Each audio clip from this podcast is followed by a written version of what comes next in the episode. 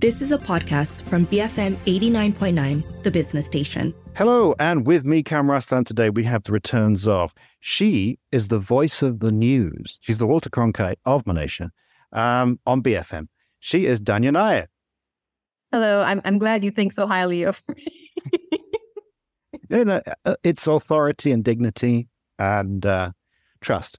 So, uh, and he, uh, same things actually go for this fellow who um, I, I, I never know what to say you do, Matt. You never give me any any hint. But for me, he is the man who knows technology inside out. Matt Armitage. Hi, Kam. I'm I'm just made up that you've described me as having authority, dignity, and I can be trusted. I don't care what people think I, I do after that. we got, you're going to have to live up to that now, man. Um, so our three topics this week will be topic number one, the revenge trope, and in movies and and in life. And topic number two is what is privacy these days? And finally, Topic number three parasocial relationships.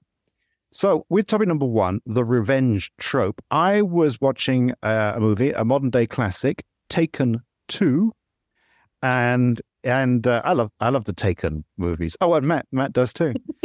oh, absolutely. I do love Taken. I do. I do love uh, Liam Neeson taking back that bad guys down. Yeah. Absolutely, it's such a simple concept. But um, in Taken Two, the the whole underpinning, and this is very common, very common in American movies, and I don't know, I've never really tested to see if it's uh, culturally consistent ac- across the world, but it's it it's uh, it's based on revenge.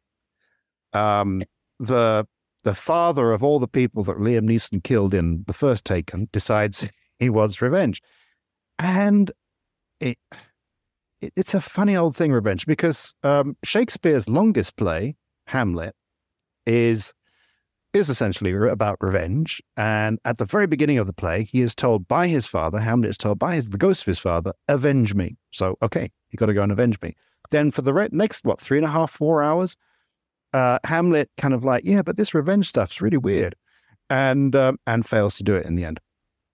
And, and I'm wondering if oh, we can all think of movies that are underpinned by revenge, and they're quite satisfying.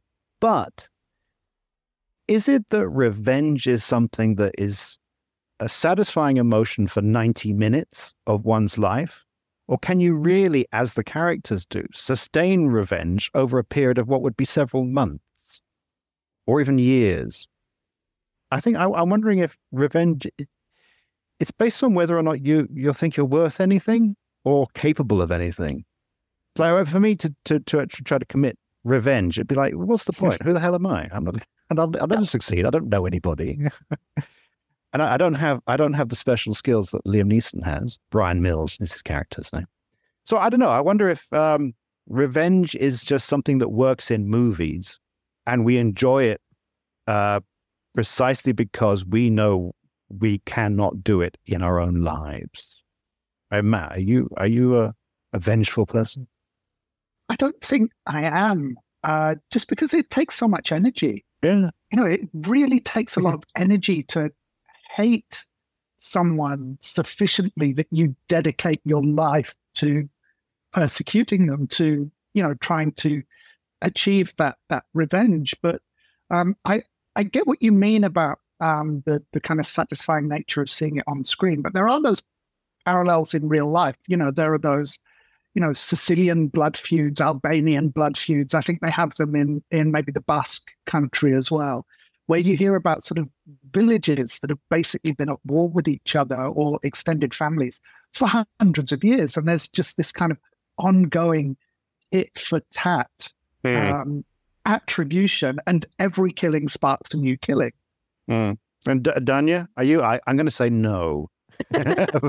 Honestly, Matt was like, it's so time consuming and like energy consuming. I'm like, yes. I think I, if anyone ever wronged me, I would never do anything about it because the effort it would take to do something back is too much. And like, there's no real point to do it. But, but I think, I, I do think, um, there are real life examples like Matt said. I'm not going to say a Sicilian feud, but um, there are. I mean, we, we all know the the term Karens, and I think uh, in recent times, there's a lot of, if you easily search it up on the internet anywhere, YouTube, uh, Instagram, wherever, but you can always find a video of a Karen and there's always a video title like Karen's getting what they deserve or Karen's, you know, um, mm. getting called out. So it, it's always satisfying to see those kind of videos, I guess. I aspire to be those kind of people who can stand back and like, mm. uh, you know, commit revenge. I don't know if revenge is the right word for that situation, but um, yeah, I, I, I would, I would like to be the type of person who could be smart enough to like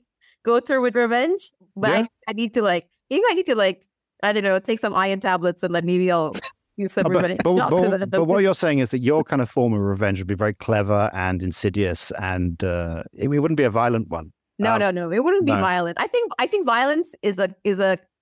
I think revenge in a violent form is kind.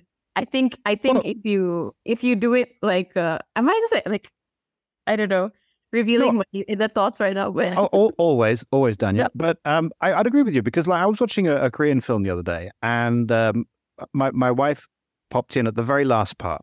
So the the the movie was it was, it was essentially a revenge film, and at the very last part, the good guy is beating to death the bad guy. Um, so and she she doesn't like violent films. I don't like them either.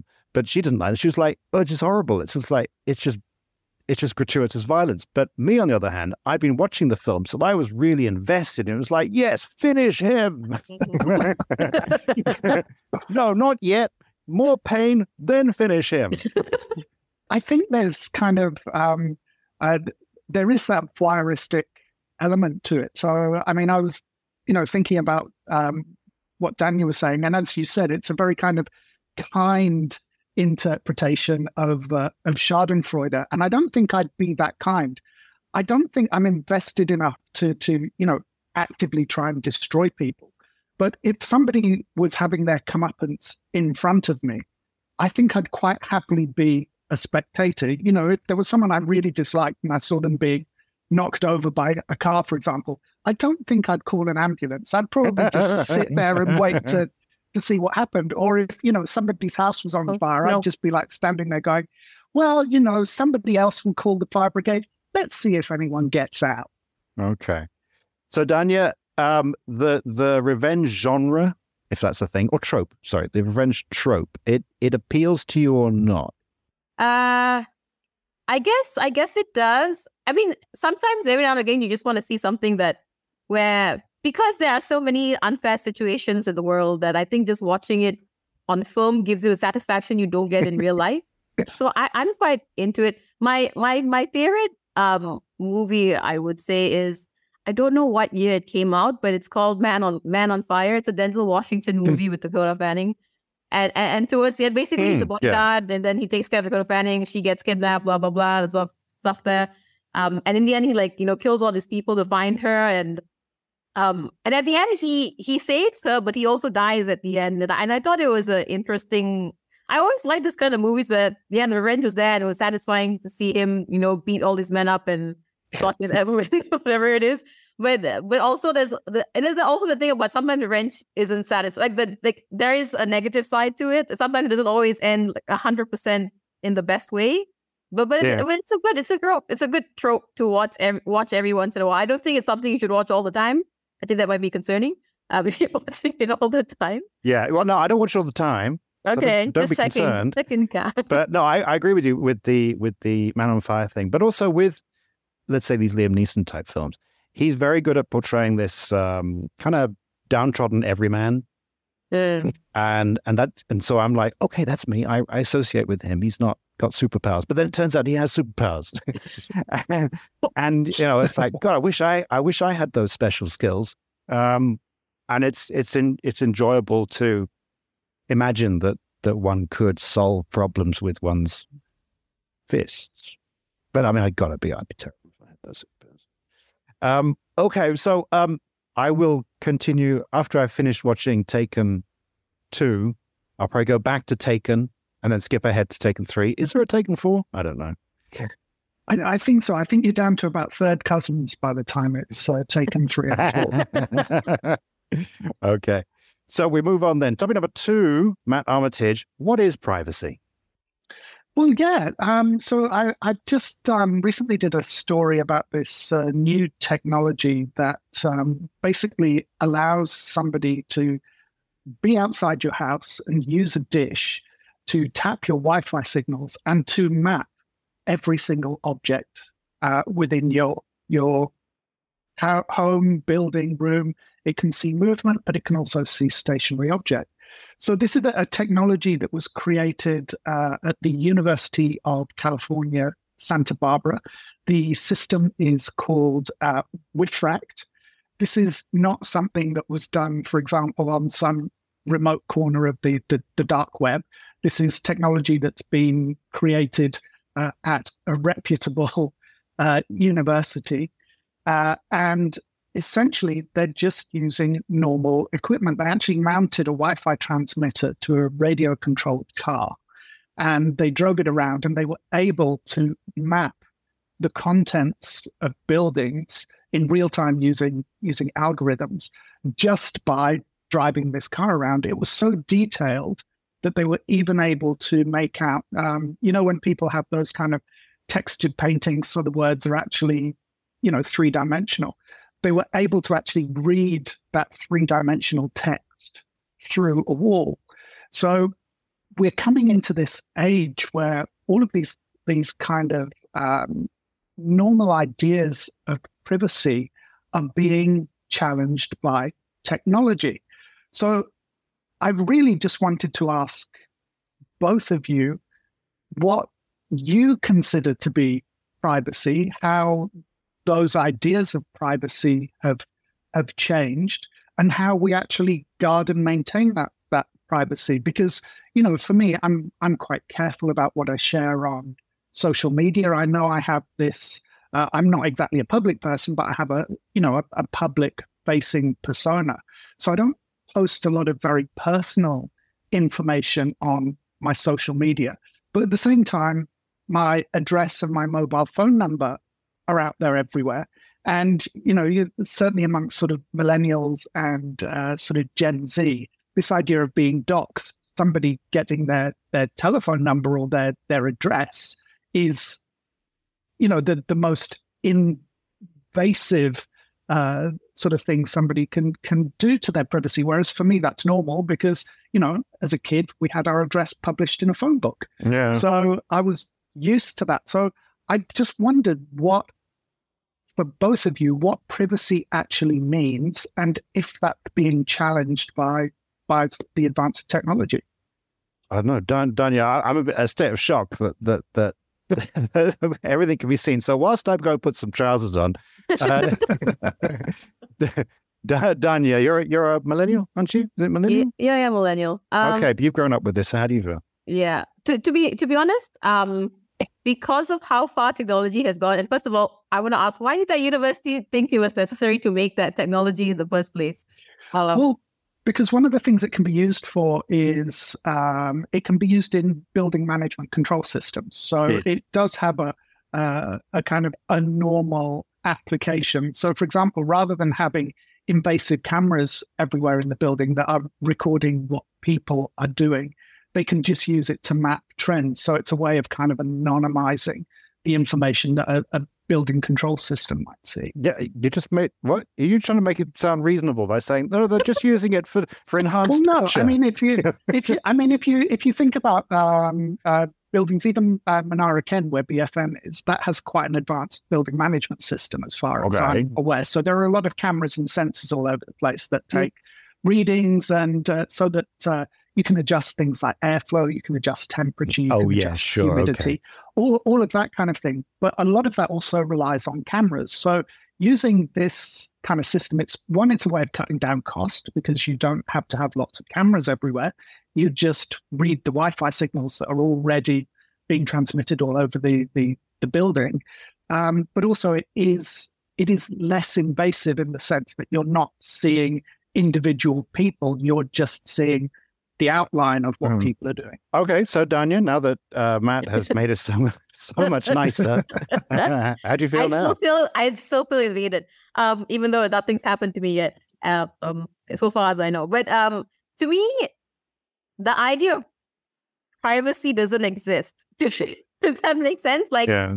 I have accepted that my information is out there, regardless of whether yeah. I've ever been hacked or whatever it is. I, I'm I'm prepared. I it, it's more weird to me if people don't have my information. Like the idea that they don't have it will be weird to me. Um, and in terms of, especially like with, with everything online, everything's available. I do try to, like in terms of social media, I don't post a lot.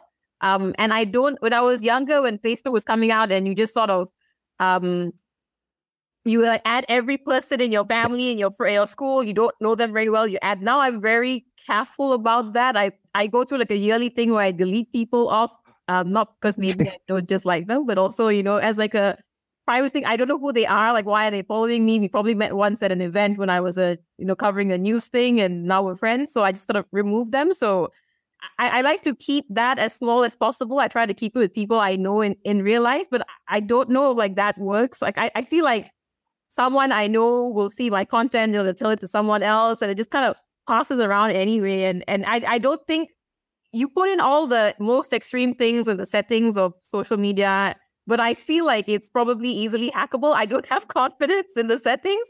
I just put that and it gives me like a false sense of security. But but to me, the the privacy is probably me in my bathroom. That's me. That's my privacy. Me in my bathroom. That's the privacy I got. You know. Yeah, um, yeah. But outside of outside of that, I feel like there's no there's no privacy.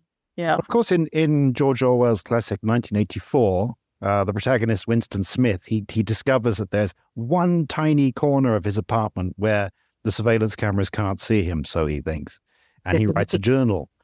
Um, but I would um, I would wonder Dhanya, if you are a transitional generation between the likes of myself and Matt and people who are obviously younger still, mm. whose um, personalities, I mean, it it is actually shaping your whether you know it or not. It shapes your your ideas about who you are. And if if you've abdicated responsibility, well, not responsibility, abdicated a sense of privacy. Um, so younger people still putting are they not putting themselves out there um but it's just a persona I, I would I would think so. I, and I think especially in the age of the influencer, I think people are sort of selling themselves, uh, selling an image of themselves. So, and I think because they're younger, they're a bit more tech savvy and they're a bit more wiser about setting up boundaries. I think um, because especially with things like YouTube, when people started doing YouTube, there was no sense of privacy or, or boundaries. Like every you would just say anything on online because it was such a new thing, so exciting. People would just sort of expose everything that was going on. But now, but nowadays, I do feel like the younger generation are a bit more aware of that, and and people who are parents who are like my age or a bit older are sort of also more aware of that. But but I I probably do think that there's probably um, a lot of self esteem issues happening in the mm. younger generation also no. because of that. Um, yeah, but I would I would imagine to the younger generation, privacy also is a thing that doesn't exist in yeah. their minds. I would imagine, like you know, TikTok is is just an example of that. I, I would say. Yeah, because yes, it's going straight to the uh, Chinese government. So, uh, Matt Armitage, you and I, the lost generation. I mean, you know, I'm also given up on the notion of privacy, haven't I? Uh, about you? I have largely as well. I mean, with you know, we we can use information um, to inform, but we can also use information to disarm. So I know one of my uh, tactics, if I'm uh, you know in a, a conversation with uh, uh with someone that I want to get out of, one way of doing it is simply to overshare. Uh, you overshare, and that person is kind of a bit disarmed, and you can walk away from the, the conversation. So I, I think we've kind of uh, weaponized our, our, privacy to to a certain extent.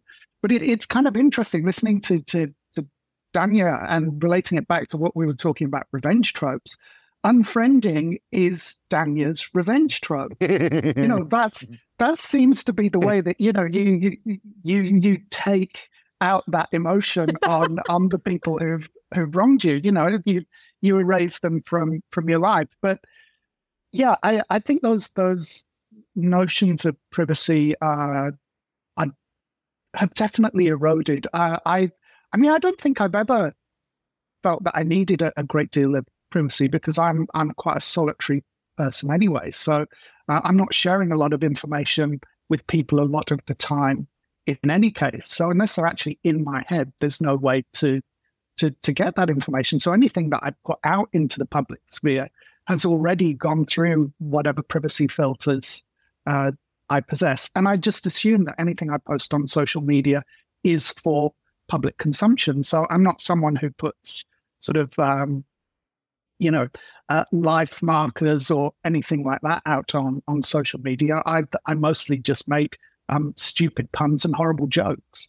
Mm, mm. Which is, by the way, folks, that that's what he is in real life as well. So there's no there's no fancy persona there from Matt Armitage. Um, ah, but is that my privacy filter? Ah, God, Matt, I I don't know who would be. What would we be if we were growing up in this time now? We'd be very different people. Um, we would because uh, we'd have had uh, access to dating apps. I'm not quite sure to take that. We're both happily married men. Precisely. uh, okay, well, um, give up on that privacy thing, like like Dhanya. That's what you have to do. But actually, no. In Europe, though, aren't the EU? The EU are very strict on these things, though, aren't they? Well, they, they are. There's a lot of uh, privacy regulations, but again, what does that actually mean? I mean, that really just means that it limits the ability of companies to track your movements uh, across the internet. It limits what uh, journalists can uh, publish about you. But when we look at the technologies that are coming through, like this this WIFRAC system, a lot of those frameworks are largely irrelevant because we're not having conversations about this technology. I mean, as as you were both saying, you were quite shocked about this this technology, but actually versions of this technology have been around for five or six years mm. already. This is just uh, an evolution that allows you to map stationary objects before it was limited to to movement, uh, because you were just cutting an old-fashioned, you know, uh, echolocation kind of field. Um, what we've got to now is that it can now map reflections of stationary objects as well and create that 3D map yeah. from it. But we could have had conversations about this technology back in 2017. We haven't. We sleep through a lot of these advances. It's like the way that AI has impacted us. Yeah. We could have had those conversations 10 years ago. But unfortunately, regulators and lawmakers don't want to do that. We could have had those conversations when The Matrix first came out. Well, well we, we could have done. Yeah. I mean, uh, but yeah. But instead, um, we live on this flat earth and people don't believe us.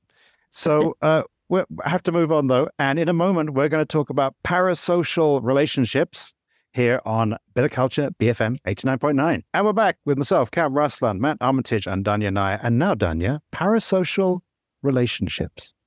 Yeah. So um, I was thinking about this recently because I don't know if you guys have heard and are as excited that and think have come back and like have been like doing things together. Uh, the millennials are very excited, um, but it, it just sort of brought this idea of how parasocial relationships have existed for the longest time. I, I think it gets, I think parasocial relationships get a, a bad rep because of the internet nowadays and because people have so much access to everything.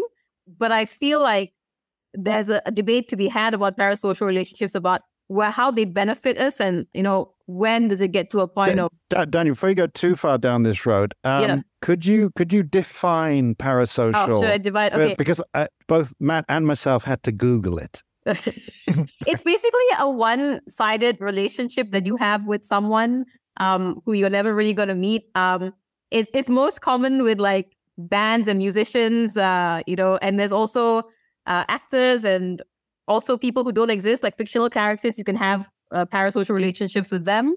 Um, so that those are the kinds that everyone has, almost everyone I'm sure has had this kind of relationship before, even if you didn't know what it was called, but you've definitely had it before. Um, and, and I think we've come to a point where because we can see so much of other people on the internet, where I think it's good to have a talk about whether it benefits us and when it when it's gone too far. Um, because I think to me, for example, I like BTS and you know, in my head, I'm like friends with them in my head. in my head. But I, I get joy from watching them and listening to their music. And I don't really feel the need to meet them in person and actually become friends. Like I, I don't want to do that. I like the way things are now. And I think doing that brings me also out to other people who love it. And I have a community community around it, um, almost who I can talk to about it. So I feel like it's a thing that gives you happiness and comfort and a sense of comfort and also just builds your world with other people who also, again, you might never meet, but at least you have can have conversations with them online and things like that. Um, but I think it can also get to a point where sometimes people, especially like, I also have parasocial relationships with like anime characters and things like that. Um, oh, okay. Because you get things from these kind of people or, or fictional characters, you feel like there's no need to really go out and seek those kind of emotions from other people in the real world. Um, so I think there's also that thing about being stuck inside and not going out and staying reclusive. Um, mm. And also, it can get to the point where if you are really obsessed, where you know you you can get to like an extreme version will be stalking someone or you know just like trying to meet them in person because in your head the in your the relationship you have in your head you feel like it's real and you sort of go and try and make it real. Um, so but I just you've wanted... gone you've gone beyond that now, though, haven't you? I've, that, I've gone. I don't. I don't need the. You're I past that now. I passed it. I'm. I'm. I, we shouldn't. I mean, man, I shouldn't be calling the police right now. No, I'm. I'm in a healthy relationship right. with the my parasocial relationship. So I, I just wanted to get like what whether yeah. you guys like what parasocial relationship do you guys have? So Matt, I mean, you and I, I, I certainly was thinking that that when Daniel came, it should be talking about relationships with people who are actually, you know, friends who are you, you know. Yeah. Yeah. You see. Uh, instead, though, it's it's about that. So how is how is it? How are your parasocial relationships with Echo and the Bunny Bunnymen and uh, Dexy's Midnight Runners coming along? no, it's it's quite it's quite interesting. The, I mean, obviously, I come from a generation where that kind of interaction wasn't really possible. Yeah. Um, you know, when I was when I was younger and much more in that kind of fan phase of of things. Of course, you know, people used to write letters to their favorite pop stars and things like that. I mean, I was always too lazy to do anything like that. Uh, I, I lived kind of vicariously through uh, the kind of music press, I guess, for the, the, the kind of idols that I have.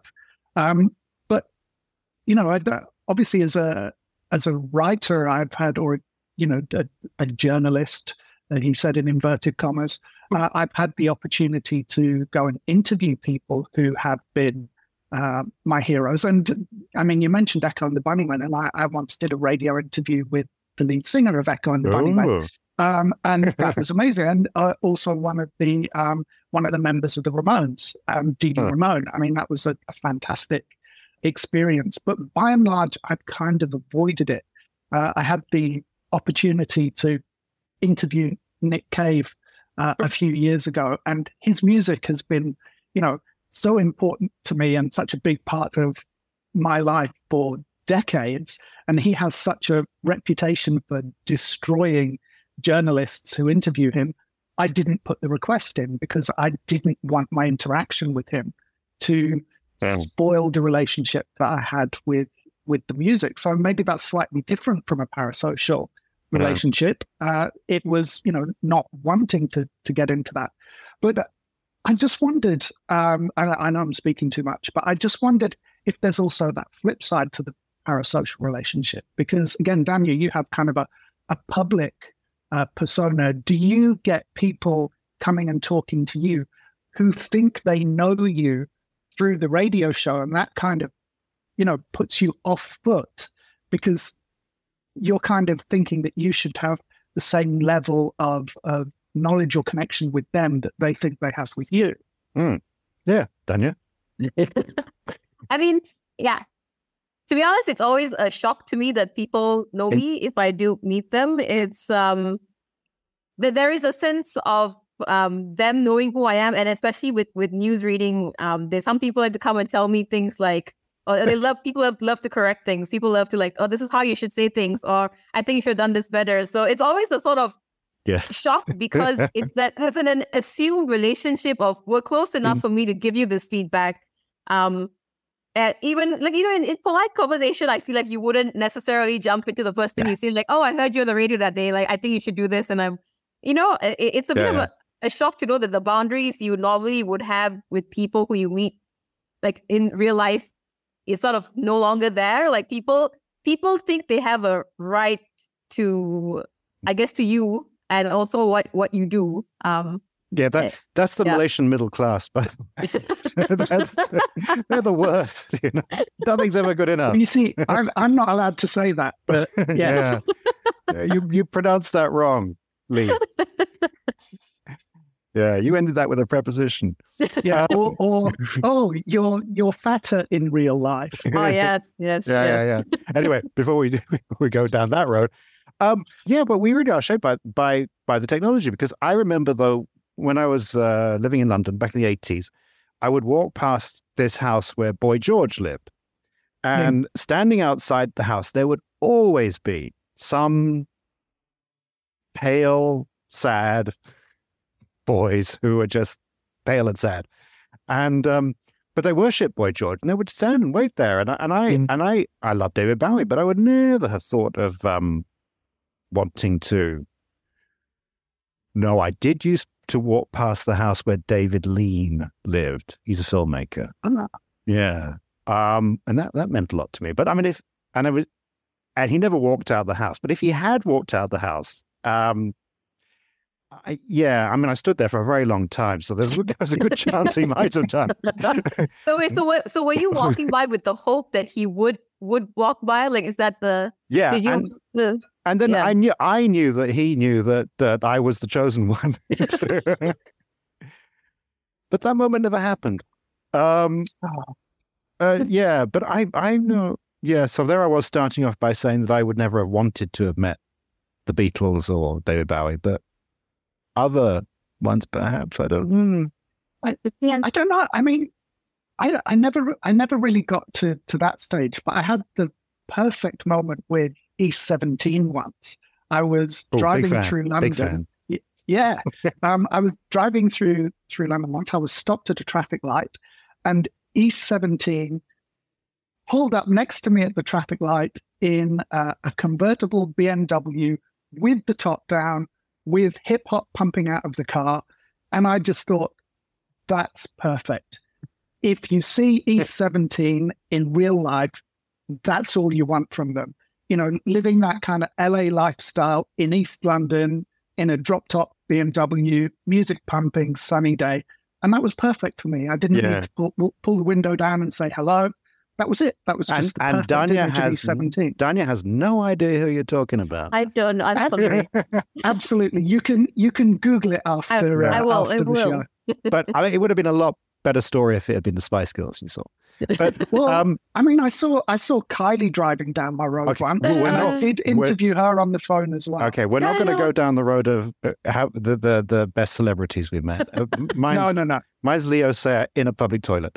So uh, Oh, yeah. yeah. The, the So same um, with Robbie Williams. right, well, uh, that's just going to happen statistically. that's just a likelihood. But finally, we'll move on there quickly. Um, so Dhanya, we're clearly shaped differently by the technology and the sense of access. So the, for Matt and myself, we never imagined that there could be any.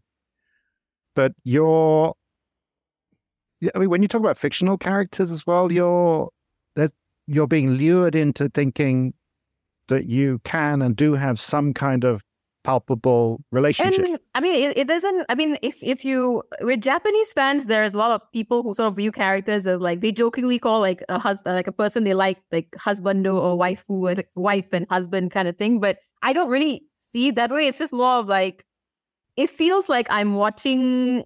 How do I say this? It's gonna sound crazy anyway, but it's like um, you imagine you're watching a reality show, but it's animated, and you feel like you're part of their lives, and you are just sort of a fly on the wall watching them, and it feels like you are a friend, but you don't really interact with them. They're they're, they're a friend to you, and you don't really have to say anything to each other. You just you guys are there together in this experience. Um, I would I would like you to even like reading Harry Potter was almost a parasocial relationship. Also, I would say because you are in this relationship with these people who obviously are never gonna talk back to you, and um, but but you feel like you're a friend with them along the ride throughout the books when you read them. Um, yeah, so so there's no sort of you don't there's no to me at least there's no big idea of like oh this is my best Harry Potter's my best friend. There's no thing like that. This is more of I'm a invisible friend with these people going through their school lives in their magical world kind of thing. Yeah. No, I, I really, I get that. I very much so. I just think that people of the generation Matt and myself, we never had the the chance. It never crossed our minds. We never had the chance to think that it could go anything beyond just simply just looking at the screen and and being Mhm. from a distance. Yeah. I think it's more a comfort thing as well. I think I think because like we have so much access, it's become a big comfort thing. So I think people think about it more Mm. these days. Yeah. You know, Yeah, Matt, uh, final word? Well, yeah, I was just going to say, I mean, um, I recently started following a, a photographer called Kevin Westenberg on Facebook and commenting on his posts, and he was responsible for a lot of the um, magazine covers in the late 80s and early 90s, mostly mostly music, but magazines like The Face, ID, and New Musical Express. And I get more of a kick out of him replying to my comments on Facebook than I think I do out of any of the kind of you know interactions that I've had with with celebrities simply because he played such a crucial role in defining how music looked and felt at that time. His work was in all of these magazines on all of these these covers. And whenever you post things, it doesn't just bring back, um, oh, I remember that image. It remembers what you felt like at the time. So when he responds to me, it's kind of like he's interacting with my memories of the past as well. Yeah. A bit like with Na'ar Murad when uh, Mark Hamill actually responded to one of his tweets. It's like, Well- Oh, wow. Yeah. So, so for me, actually, Daniel, it would have been David Lean, um, not David Bowie or Paul McCartney or whatever. They're just too too out there. But but the filmmaker David Lean. What about you, Daniel? Ultimate. oh, ultimate. Oh, that's hard. That's hard. I mean, not necessarily right now, but in the course of your life. Mm. I think I know who. I actually, and you're, and you're refusing to say. Is it? Do you want me to say Shah Rukh Khan? I want you to say Shah Rukh Khan. Shah Rukh Khan, yes, Shah Rukh Khan, who I was obsessed with since when I was young, and cried when my poster of him, like, mysteriously went missing, and then I thought God was punishing me, and it was a it was a great time. It was a good time, good time as a young girl. Yep, Yeah, yeah, good yeah. time. Yeah. Okay. So, um, uh, well, we move on and uh, we move on to the final part of the show recommendations, where we recommend something that we think might be of interest. And uh, I go first. So, my recommendation is it's a short movie. It just came out on Netflix by Wes Anderson. I love Wes Anderson. And it's called The Wonderful Story of Henry Sugar. It's about 40 minutes long. Um, mostly kind of set in, if if Wes Anderson movies are set in any place in um, India, he has a, a real thing for India, and uh, it's pure Wes Anderson. It's like condensed Wes Anderson, and it's really good. I really like it, and I would love to see Wes Anderson direct Taken Five. I I think that would be a fantastic film, and I know I Yeah, know Liam Neeson great. could do it. Liam Neeson would be so good. So yeah, so that's my recommendation. Um, the wonderful story of Henry Sugar, um, a short movie by Wes Anderson. Um, Matt, Well, I, I watched that last night, actually, the, the Henry Sugar, and uh, I have to say that uh, the short form storytelling really does work for, for Wes Anderson. I mean, he really kind of packs the, Yeah. the narrative in.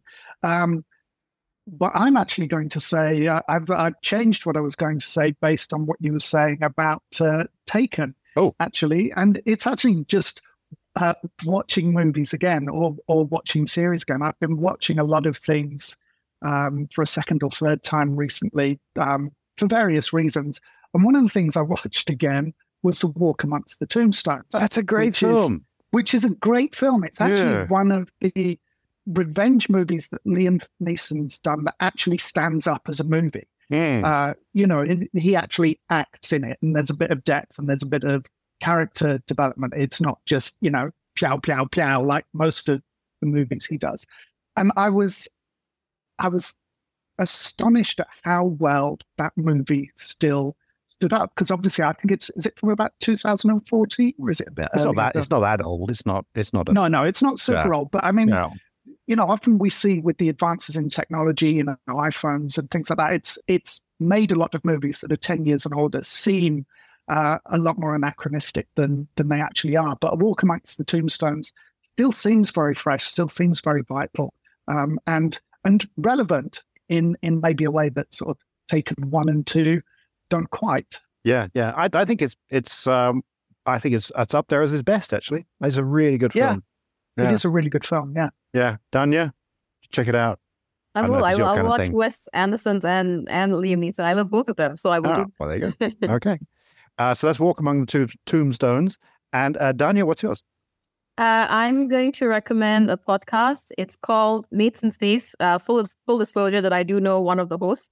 Um, but it's uh, it's these two Australian boys uh, from Adelaide who basically talk about um, developments in space. They've interviewed like the deputy premier of South Australia about you know their space agency and things like that. And I think it's it's interesting because they talk about uh, developments with space, like the Chandrayaan three landing and things like that. Um, in a way that's not boring because normally I can't stand these kind of things because it, it's too technical and I can't. I'm sorry, Matt. Matt just gave me a.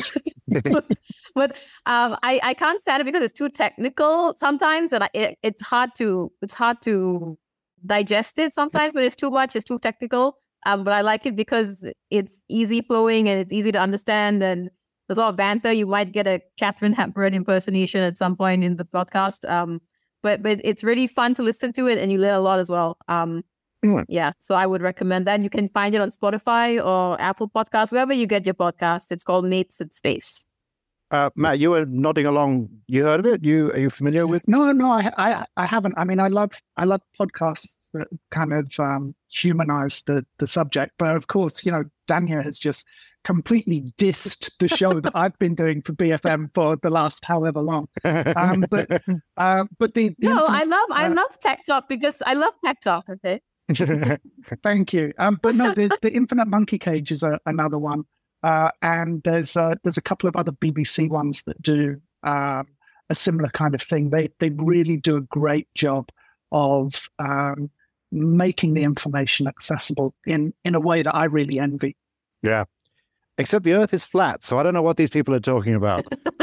yeah. And also, I wanted to know if uh, when you said you know one of the yeah, hosts, yeah, what's is, this? Uh, is that in a, a parasocial way?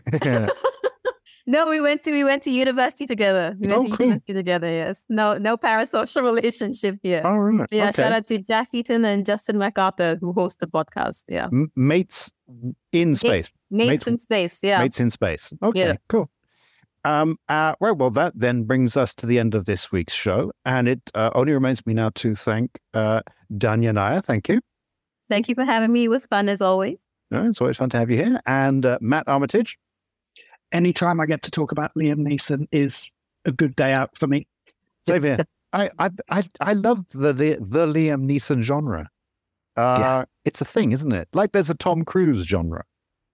Well, also there's that that um, when Tom Hanks did a Liam Neeson, I can't remember the name hey, of the, the I can't remember the name of the film where he's a a, a hitman for um, Irish mafia in the 1920s.